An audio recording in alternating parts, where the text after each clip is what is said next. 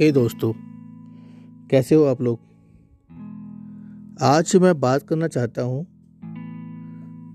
एक startup culture के बारे में, जो काफ़ी तेज़ी से स्प्रेड हो रहा है इंडिया में, जो एक अच्छी बात भी है। बट मेरी राय उसमें कुछ और भी है। स्टार्टअप करना या स्टार्टअप कल्चर को प्रमोट करना एक अच्छी बात है। बट जो आजकल की यंग जनरेशन है इवन द ओल्डर जनरेशन है, उसको पहले ही समझना चाहिए कि क्या स्टार्टअप या बिज़नेस स्टार्ट करने के लिए उसके पास required attitude and mental strength है या नहीं?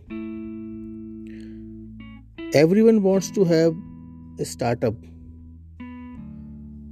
but क्या वो उसके लिए इतना क्रेजी है? क्या उसको रिक्वायर्ड सेट ऑफ़ स्किल्स हैं उसके पास? कि वो स्टार्टअप या बिज़नेस कल्चर को समझ पाए और उसे अच्छे से फुलफिल कर पाए। आजकल बहुत सारे YouTubers and other social media platforms promotes कर रहे हैं इस स्टार्टअप कल्चर को। इसका एक बेनिफिट भी है कि अगर आपको जॉब अवेलेबल नहीं है मार्केट में तो आप खुद का कोई काम करके अपना लिवलीहुड बना सकते हो। बट जॉब को इतना बुरा नहीं है।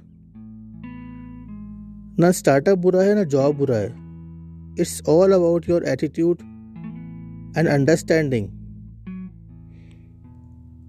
कोई एक, एक तरफा बात नहीं होती कि जॉब बहुत ही ख़राब चीज़ है। जॉब से लाइफ ख़राब हो जाती है। और स्टार्टअप या बिज़नेस करने से आप मिलेनर और बिलेनर बन जाते हैं। हर एक की अपनी मेरिट्स और डी मेरिट्स होती हैं। मेरी समझ में यह है कि पहले आपको सीखना चाहिए कि बिज़नेस क्या होता है। कैसे रन होता है? कैसे आप, आप एक अपॉर्चुनिटी को आइडेंटिफाई करते हैं? उसकी फिजिबिलिटी कैसे आप मैनेज करते हैं? मार्केट का आइडेंटिफिकेशन कैसे करते हैं? कस्टमर कैसे सेलेक्ट करते हैं?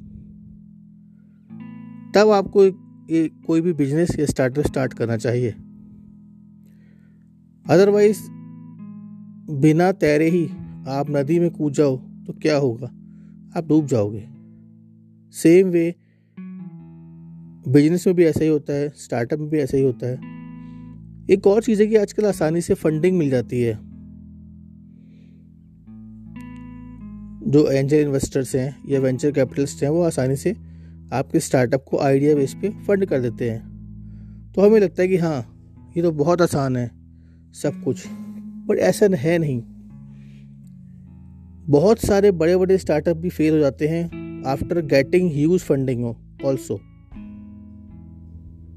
सिर्फ़ नॉलेज होने से काम नहीं चलता।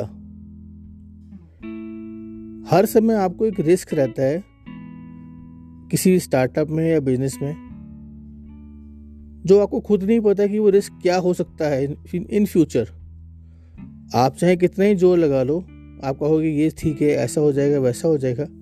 Just take the example of Covid situation काफ़ी सारे स्टार्टअप और business even well establish business भी ख़त्म होते जा रहे हैं just because of this lockdown and all and nobody even think of that earlier कि ऐसा भी कोई समय आएगा कि लॉकडाउन हो जाएगा। सो so, इसलिए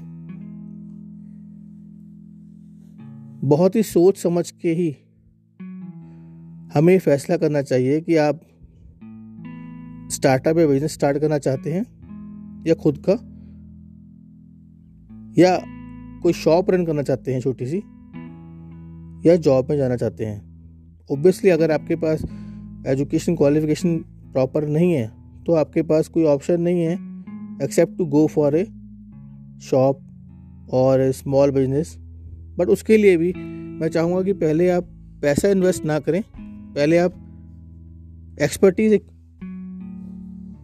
एक्वायर करें कि मार्केट क्या कह रहा है मार्केट क्या चाह रहा है। एक छोटी दुकान चलाना भी बहुत मुश्किल होता है। अगर उसे आप अच्छे से चला पाए तो वहाँ पे भी बहुत अच्छा पैसा कमा सकते हैं। लेकिन ये सब इतना आसान नहीं है।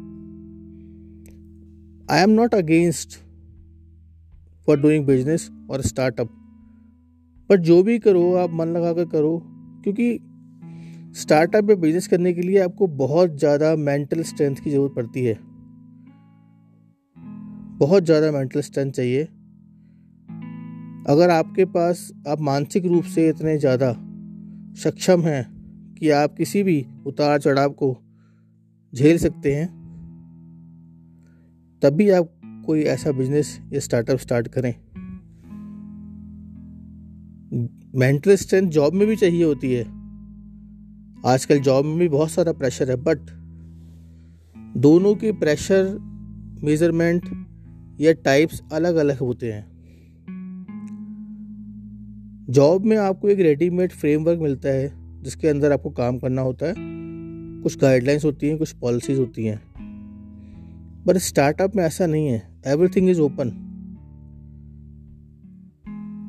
आप को खुद सारे डिसीज़न लेने पड़ते हैं और खुद ही उनका सारा आउटकम या स, या उसका जो भी नफ़ा नुकसान है खुद ही झेलना पड़ता है।